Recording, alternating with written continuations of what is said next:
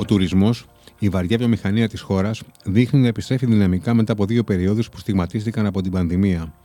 Παρ' όλα αυτά, σήμερα δεν αρκεί μόνο ο ήλιος και η θάλασσα. Η Ελλάδα θέλει να διαμορφώσει μια νέα εθνική στρατηγική και να αξιοποιήσει με στοχευμένες δράσεις το Ταμείο Ανάκαμψης. Καλώς ήρθατε στο podcast του Newsbeast. Είμαι ο Βίκτορας Μοντζέλη και απέναντί μου στο στούντιο η κυρία Ολυμπία Αναστασοπούλου, Γενική Γραμματέας Τουριστικής Πολιτικής και Ανάπτυξης. Καλησπέρα. Καλησπέρα σας. Ευχαριστώ για την πρόσκληση. Εμείς ευχαριστούμε για την αποδοχή. Συμφωνείτε με τον όρο που λέμε εδώ και δεκαετίες, είναι ο τουρισμός η βαριά βιομηχανία της Ελλάδας? Βεβαίως συμφωνώ, διότι να θυμίσω ότι το 25% του ΑΕΠ προέρχεται από τον τουρισμό στη χώρα μας. Είναι η βαριά μας βιομηχανία και πρέπει να της αποδώσουμε και τη σημασία που της αξίζει. Και θεσμικά η πολιτεία πρέπει να το αντιληφθεί και να βοηθήσει. Νομίζω ότι η παρούσα κυβέρνηση το έχει αντιληφθεί και στηρίζει τον τουρισμό. Να θυμίσω ότι ο Πρωθυπουργός μας ξεκίνησε τις επισκέψεις του στα παραγωγικά υπουργεία ακριβώς από το Υπουργείο Τουρισμού, για να δώσει έμφαση στο ότι η παρούσα κυβέρνηση δίνει μεγάλη σημασία ακριβώς στη βαριά μας βιομηχανία και προτίθεται να τη στηρίξει όσο καλύτερα μπορεί για να έχουμε τα καλύτερα δυνατά αποτελέσματα. Ποιες είναι οι αρμοδιότητές σας ως Γενική Γραμματέας Τουριστικής Πολιτικής και Ανάπτυξης? Ποια είναι η καθημερινότητά σας? Σας ευχαριστώ για την ερώτηση. Η αλήθεια είναι ότι έχουμε πολλές αρμοδιότητες στη γραμματεία μας. Καταρχήν έχουμε την ΕΙΠΑΤΕ, την Ειδική Υπηρεσία Διοδότησης Τουριστικών Επιχειρήσεων, η οποία διοδοτεί όλα τα ξενοδοχεία άνω των 100 κλινών σε όλη την Ελλάδα. Αντιλαμβάνεστε τον όγκο δουλειάς και την ευθύνη που αυτό συνεπάγεται. Βεβαίως έχουμε τη Γενική Διεύθυνση Τουριστικής Πολιτικής, με τις διευθύνσεις στρατηγικής, έρευνας κλπ, όπου ακριβώς εκεί χαράζουμε και υλοποιούμε την πολιτική μας στον τουρισμό. Και βεβαίως έχουμε και την επιτελική δομή ΕΣΠΑ, όπου διαχειρίζεται ακριβώς τα έργα ΕΣΠΑ που έχουν σχέση με τον τομέα του τουρισμού. Ωραία. Ας ξεκινήσουμε με το... Οπότε, όπως αντιλαμβάνεστε, αν μου επιτρέπετε... Ναι. Η καθημερινότητα είναι σκληρή, έτσι. Εγώ είμαι δικηγόρος διαμεσολαβήτρια, έχω κάνει και MBA σε finance και στατιστική και μπορώ να σας πω ότι όποια έτσι, επαγγελματική ιδιότητα είχα στο παρελθόν, την χρησιμοποιώ για να ανταπεξέλθω όσο το δυνατόν καλύτερα στην απαιτητική καθημερινότητα, γιατί είναι μια θέση που είναι πολιτική, είναι τεχνοκρατική, είναι managerial, αλλά έχει απ' όλα.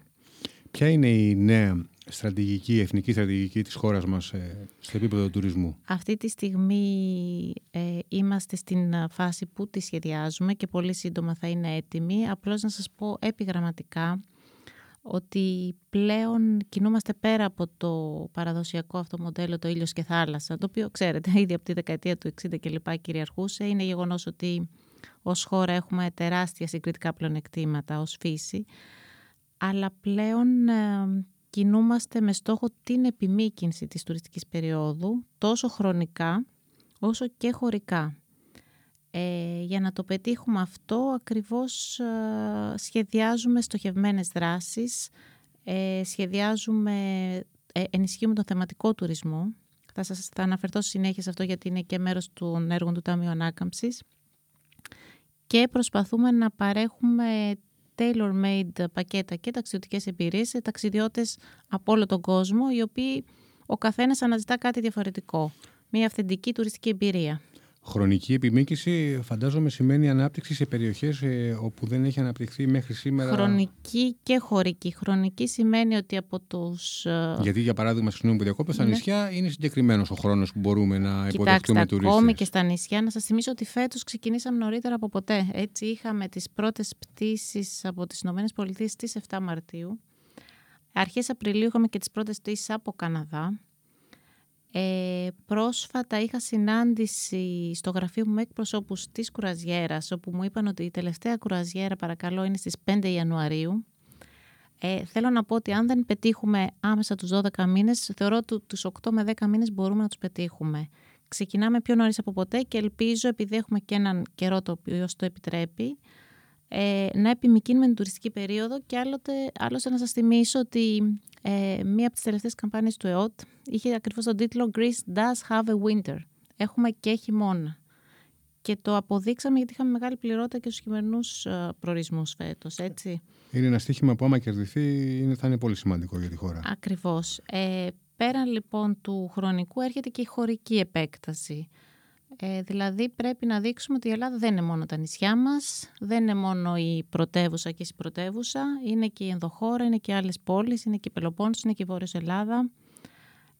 Είναι κεντρική η στρατηγική αυτή της κυβέρνησης. Να σας θυμίσω ότι αρχές Μαΐου ο ίδιος ο Πρωθυπουργός δέχτηκε στο Μέγαρο Μαξίμου τους δημάρχους 33 ορεινών δήμων. Ακριβώς για να τους δείξει τη σημασία που αποδίδει η κυβέρνησή μας στην ανάπτυξή τους και στην ενίσχυσή τους και φυσικά τη σημασία που έχουν και για τον τουρισμό καθ' αυτό. Να πάμε λίγο στο Ταμείο Ανάκαμψης που σίγουρα θα διαμορφώσει αρκετά και τη στρατηγική σας και θα κάνει ίσως τις σκέψεις, θα υλοποιήσει τις σκέψεις που έχετε στην πράξη.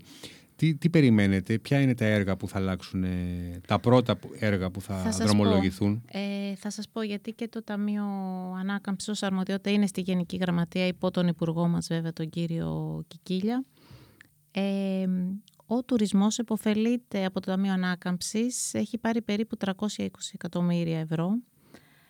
Από αυτά τα 250 αφορούν ακριβώς την τουριστική ανάπτυξη. Υπάρχει και ένα κομμάτι που αφορά την τουριστική εκπαίδευση, τις δεξιότητες δηλαδή των εργαζομένων στον τουρισμό, upskilling και reskilling. Υπάρχει και ο ψηφιακός μετασχηματισμός του ΕΟΤ και υπάρχει και το ψηφιακό μητρό των τουριστικών επιχειρήσεων, το E-MITE. Η μερίδα του λέοντος όμως είναι στην τουριστική ανάπτυξη, στον τομέα δηλαδή αρμοδιότητάς μας, αυτό που κάνουμε στη Γενική Γραμματεία. Μεγάλο κομμάτι, περίπου 160 εκατομμύρια, αφορά την αναβάθμιση των τουριστικών λιμένων, στο οποίο θα σταθώ και συνέχεια γιατί είναι κέρια η σημασία τους, όπως αντιλαμβάνετε, για την ανάπτυξη του θαλάσσιου τουρισμού και του yachting, όπου εκεί η χώρα μας έχει ιδιαίτερα συγκριτικά πλεονεκτήματα. Είμαστε στην πρώτη πετάδα παγκοσμίως και πάμε πάρα πολύ καλά, αλλά πρέπει να το ενισχύσουμε αυτό. Πέραν λοιπόν από τους τουριστικούς λιμένες, δίνεται ιδιαίτερη έμφαση και στο θεματικό τουρισμό. Υπάρχουν δράσεις για τον ορεινό τουρισμό, τον αγροτουρισμό. Θρησκευτικό. Ο θρησκευτικός εντάσσεται στις... είναι μια ειδικότερη μορφή θεματικού τουρισμού. Ειδικά στοχευμένα θα σας πω και για τη Βόρεια Ελλάδα, γιατί έχει σχέση αυτό που λέτε. Θα σας το αναλύσω στη συνέχεια.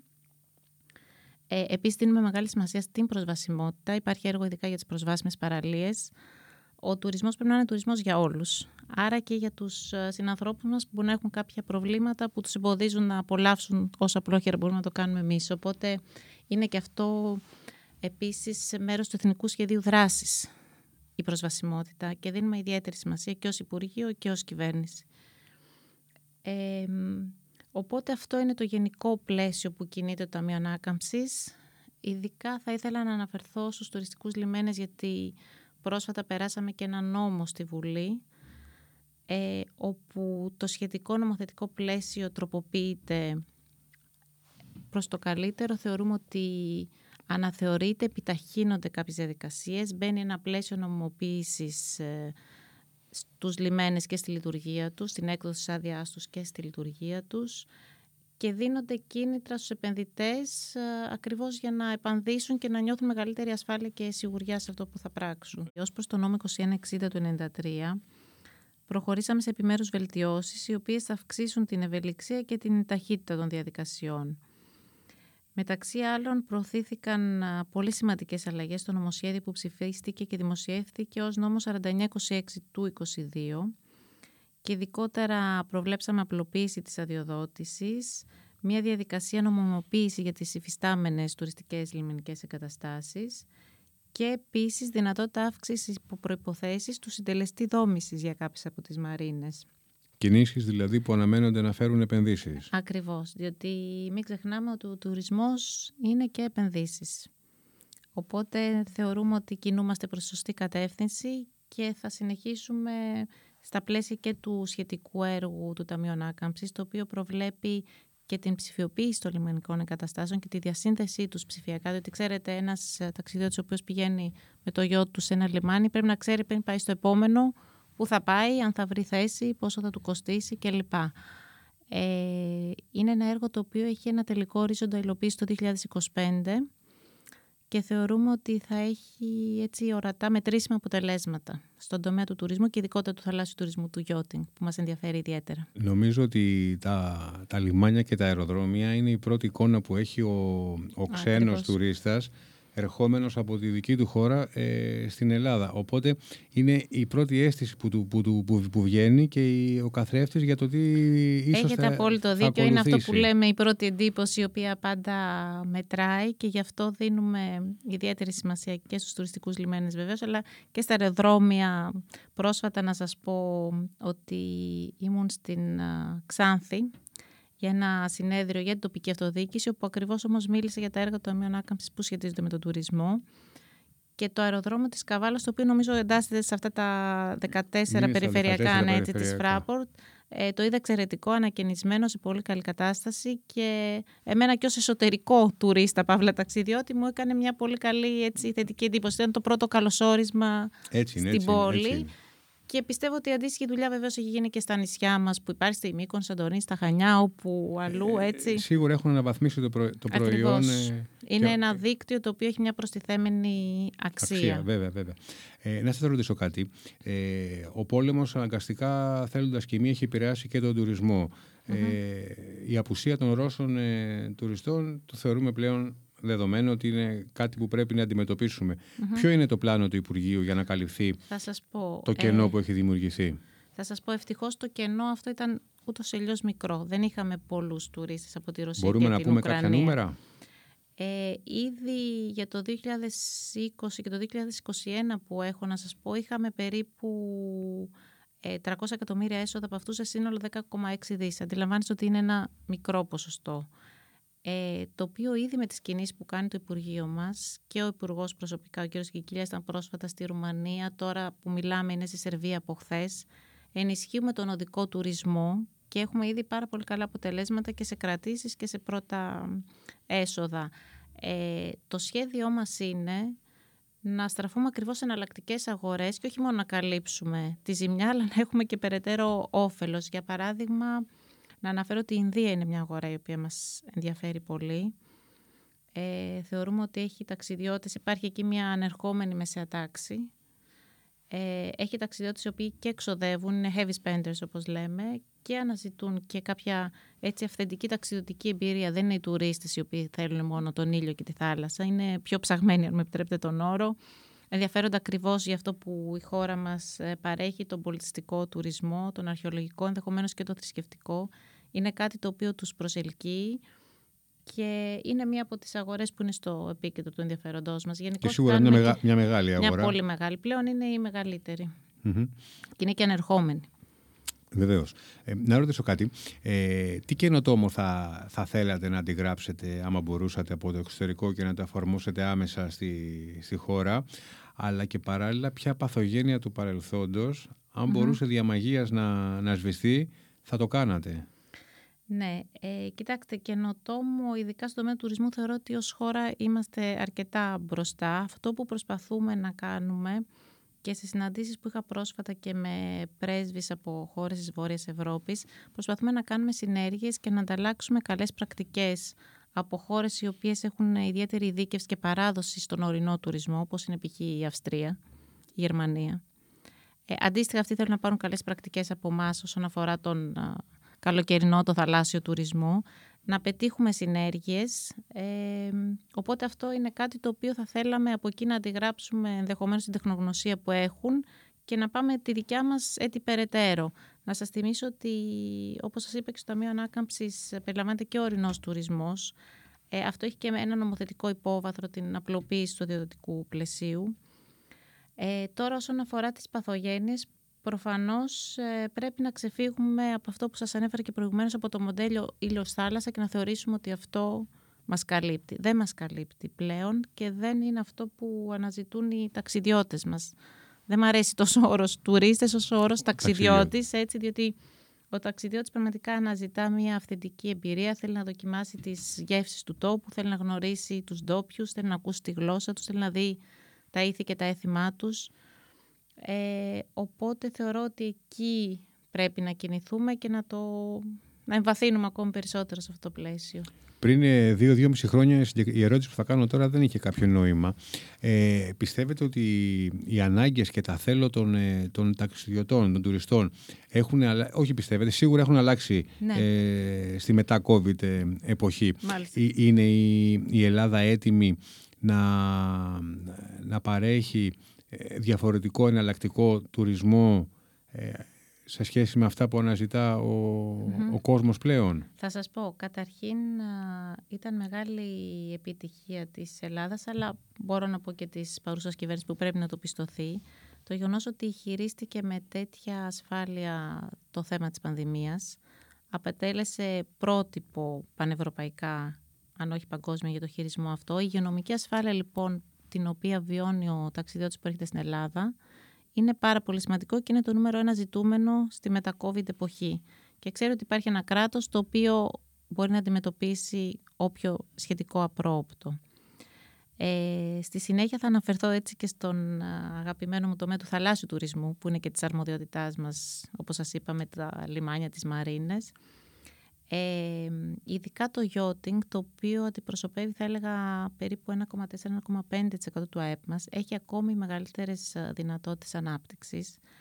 Και ακριβώς επειδή εκ της φύσεώς του έχει τα εγγενή αυτά χαρακτηριστικά του social distancing, της απομόνωσης, είναι ακριβώς ad hoc αυτό που θέλουν οι ταξιδιώτες μετά την πανδημία. Και δεν αναφέρομαι μόνο σε ταξιδιώτες πολύ υψηλών εισοδηματικών κριτήριων, και ένας ταξιδιώτης μεσαίας οικονομικής δυνατότητας πλέον θα το αποζητήσει, διότι θα περάσει κάποιες μέρες ποιοτικά και απαλλαγμένος από το όποιο άγχος μπορεί να έχει σε σχέση με την πανδημία. Και επίσης θα μπορέσει να απολαύσει και αυτό που σας είπα και πριν, μια αυθεντική εμπειρία και μοναδική, tailor-made, προσαρμοσμένη στις ανάγκες του, το οποίο θεωρώ ότι είναι πολύ σημαντικό. Γιατί ένας ταξιδιώτης με το γιότ θα επιλέξει τα ελληνικά νησιά και όχι τα τουρκικά παράλια, όπου κάνουν και πιο καλές τιμές, παιχνίδι με τις τιμές, ας πούμε? Θεωρώ ότι δεν υπάρχει σύγκριση ούτε στην ομορφιά στην οποία μπορεί να βιώσεις τα δικά μας τα νησιά, ούτε βεβαίως και στις παρεχόμενες υπηρεσίες, διότι αυτό που επιδιώκουμε προφανώς είναι και ότι ο κόσμος που θα ταξιδέψει με το γιότ θα βγει και θα πάει και στο νησί, σίγουρα, θα πάει και στην ενδοχώρα, θα δει τις ταβέρνες, θα απολαύσει ό,τι έχει να προσφέρει η τοπική κοινωνία. Θεωρώ ότι παρέχουμε πολύ πιο υψηλό επίπεδο υπηρεσιών. Θεωρώ ότι γίνεται πολύ καλή δουλειά πλέον και στον τομέα της εκπαίδευσης, της τουριστικής, που είναι της αρμοδιότητας του υφυπουργού μας, της κυρίας Ζαχαράκη, όπου, όπως σας είπα, και αυτό είναι μέρος του Ταμείου Ανάκαμψης, το upskilling και reskilling. Θεωρώ ότι ο ταξιδιώτης πλέον αποζητά και την ποιότητα. Την ποιότητα αυτή μπορεί να τη βρει στην Ελλάδα. Την προσφέρουμε καλύτερα εμείς. Και νομίζω ότι σε πολύ καλή σχέση κόστους και παροχής. Mm-hmm. Έτσι, αυτό διατηρείται. Έχετε καθημερινή επαφή, συχνή επαφή με τους ξενοδόχους και τα ξενοδοχεία, μάλιστα, σε όλη την ελληνική επικράτεια. Τι σπράτετε? Θα σας πω, πρόσφατα ήμουν στις αρχές αυτής της εβδομάδας, είχα την τιμή να συμμετέχω στο Διοικητικό Συμβούλιο του Ξενοδοχειακού Επιμελητηρίου και στη συνέχεια είχε Γενική Συνέλευση Πανελλήνια Ομοσπονδία Ξενοδόχων. Ήμασταν εκεί ως πολιτεία για να ακούσουμε τα προβλήματά τους, να τους σταθούμε δίπλα τους και να μπορέσουμε να αναζητήσουμε λύσεις μαζί. Πιστεύουμε στη συνέργεια, πιστεύουμε στην εξωστρέφεια, πιστεύουμε ότι είναι, όπως και τα αεροδρόμια, είναι και αυτή ο καθρέφτης μας προς τα έξω, έτσι. Βέβαια, το νούμερο 2 μετά. Ακριβώς, οπότε έχει μεγάλη σημασία για μας. Προφανώς έχουν το θέμα με το προσωπικό που γνωρίζετε. Αυτό θα ήθελα να το κουβεντιάσουμε. Ωραία, ναι. Να μας πείτε και τη δική σας εκδοχή. Κάλυψα τα βασικά. Ναι, κοιτάξτε, έχουμε μια χαρά. Κινηθεί σε επίπεδο πολιτείας. Ήδη από τις αρχές Μαΐου έγιναν συντονισμένες διασκέψεις μεταξύ των αρμόδιων υπουργών του Εργασίας του κ. Χατζηδάκη και του κ. Κικίλια, του δικού μας του Υπουργού Τουρισμού, με τη συμμετοχή των Γενικών Γραμματέων, της αρμοδίας κ. Στρατινάκη και μου, όπου συζητήσαμε πώς μπορούμε να αντιμετωπίσουμε το θέμα. Έχουμε δώσει μια προθεσμία στις επιχειρήσεις μέχρι 31 Πέμπτου να υποβάλουν τα κενά τους στον ΟΑΕΔ, νυν ΔΥΠΑ, ήταν και ο διοικητής του ΟΑΕΔ στη συνάντησή μας αυτή, και κατόπιν να μπορέσουμε να κάνουμε το matching μεταξύ της προσφοράς και της ζήτησης, ώστε να καλυφθεί, αν όχι τουλάχιστον, ένα μεγάλο μέρος των αναγκών. Δεν είναι παράλογο, ας πούμε, το παράδειγμα ότι σε κάποια από τα δημοφιλή νησιά ένας εργαζόμενος μπορεί να κερδίσει το μήνα 1.000-1.100 ευρώ με σκληρή δουλειά και να χρειαστεί να δώσει 1.000-1.100 ευρώ για να μείνει, για τη διαμονή του. Κοιτάξτε, το θέμα με τη διαμονή των εργαζομένων είναι ένα θέμα υπαρκτό, αλλά ως πολιτεία κάνουμε ό,τι μπορούμε για να το αντιμετωπίσουμε. Και επίσης να πω ότι έχουμε επανειλημμένως τονίσει ότι πρέπει και οι εργαζόμενοι να αμείβονται σωστά για να μπορέσουν και να αποδώσουν σωστά. Το είπε και ο ίδιος ο Πρωθυπουργός κατά την επίσκεψή του στο Υπουργείο μας. Να πω ότι και το Σώμα Επιθεωρητών Εργασίας του Υπουργείου Εργασίας θα διενεργήσει στοχευμένους ελέγχους. Αντίστοιχα και εμείς έχουμε τις Περιφερειακές Υπηρεσίες Τουρισμού, τις ΠΠΙΤ, όπου έχουν λάβει εντολή από τον Υπουργό μας να είναι ιδιαίτερα προσεκτικοί, να κάνουν ενδελεχείς ελέγχους, ώστε να ξέρουμε ότι οι επιχειρήσεις λειτουργούν σωστά, σύνομα και κυρίως με ασφάλεια. Έτσι, γιατί το νούμερο ένα είναι η ασφάλεια. Και θεωρούμε ότι θα πετύχουμε καλά αποτελέσματα. Υπάρχει αυτός ο συνδυασμένος έλεγχος από την πλευρά της πολιτείας. Τα περισσότερα από όσα έχουμε συζητήσει μέχρι τώρα έχουν ως επίκεντρο τον ξένο ταξιδιώτη τουρίστα. Θα ήθελα να κλείσουμε λίγο με τον Έλληνα. Ποιες είναι οι δράσεις του Υπουργείου για τον Έλληνα ταξιδιώτη? Κοιτάξτε, όπως ξέρετε, έχουμε αυτό το πρόγραμμα Τουρισμός για Όλους, το οποίο μόλις επανεγκρίθηκε, υπάρχουν 30 εκατομμύρια για φέτος. Θα ακολουθήσουμε τη διαδικασία, κάτι αντίστοιχο με το Freedom Pass, για να διευκολύνουμε και να συμμετέχουν όσο το δυνατόν περισσότεροι συμπολίτες μας και να ενθαρρύνουμε ακριβώς τον εσωτερικό τουρισμό. Διότι να θυμίσω ότι ειδικά τη χειμερινή περίοδο βασιζόμαστε πολύ στον Έλληνα τουρίστα, ο οποίος απέδειξε ότι ήθελε να φύγει. Ξέρετε, τις πληρότητες που είχαμε και το Πάσχα και την Πρωτομαγιά ήταν εξαιρετικές. Σωστά. Προσωπικά εγώ θεωρώ ότι πρέπει ενδεχομένως να επενδύσουμε ακόμη περισσότερο στην υπηρεσία του Έλληνα τουρίστα, γιατί και εμείς ως Έλληνες δεν έχουμε πάει σε όλες τις ομορφιές και τις γωνιές της Ελλάδος και θεωρώ ότι πρέπει να το στηρίζουμε αυτό. Αλήθεια είναι αυτό. Οπότε από πλευράς πολιτείας κάνουμε ό,τι μπορούμε για την οικονομική στήριξη. Και να σας πω, πραγματικά από προσωπική εμπειρία πρόσφατα λοιπόν, που πήγα στην Ξάνθη σε αυτό το συνέδριο, δεν είχα ξαναπάει. Και πραγματικά μαγεύτηκα. Και θέλω να επιστρέψω με την οικογένειά μου, γιατί τώρα πήγα για μία μέρα, καταλαβαίνετε, συνέδριο, συνεντεύξεις, ούτε πήρα χαμπάρι. Όμως το λίγο που είδα πραγματικά με κέρδισε. Μια πόλη με σπουδαία ταυτότητα, έτσι, με κουλτούρα, με πολιτισμό, με αισθητική. Θα ήθελα να επιστρέψω ακριβώς οικογενειακός για να μοιραστώ με την οικογένειά μου, με τους φίλους μου αυτή την εμπειρία και πραγματικά να ζήσω και κάτι παραπάνω. Θεωρώ ότι έχει πολλά να προσφέρει η Ελλάδα και στους Έλληνες. Και δεν της λείπει τίποτα. Κύριε Αναστασοπούλου, σας ευχαριστούμε πάρα πολύ. Ευχόμαστε καλή επιτυχία, γιατί κάθε επιτυχία του Υπουργείου σας είναι επιτυχία και για τη χώρα που την καρπώνονται και οι πολίτες. Γιατί, αν μου επιτρέπετε, η πεποίθησή μου είναι ότι ο τουρισμός είναι μια εθνική υπόθεση που ξεπερνά και κόμματα και κυβερνήσεις και πρόσωπα. Ετοιμάζουμε, όπως σας είπα, αυτή τη στρατηγική μας μέχρι το τέλος του 2030 και ελπίζω να υλοποιηθεί με καλά αποτελέσματα για όλους μας. Το ευχόμαστε. Σας ευχαριστούμε πολύ.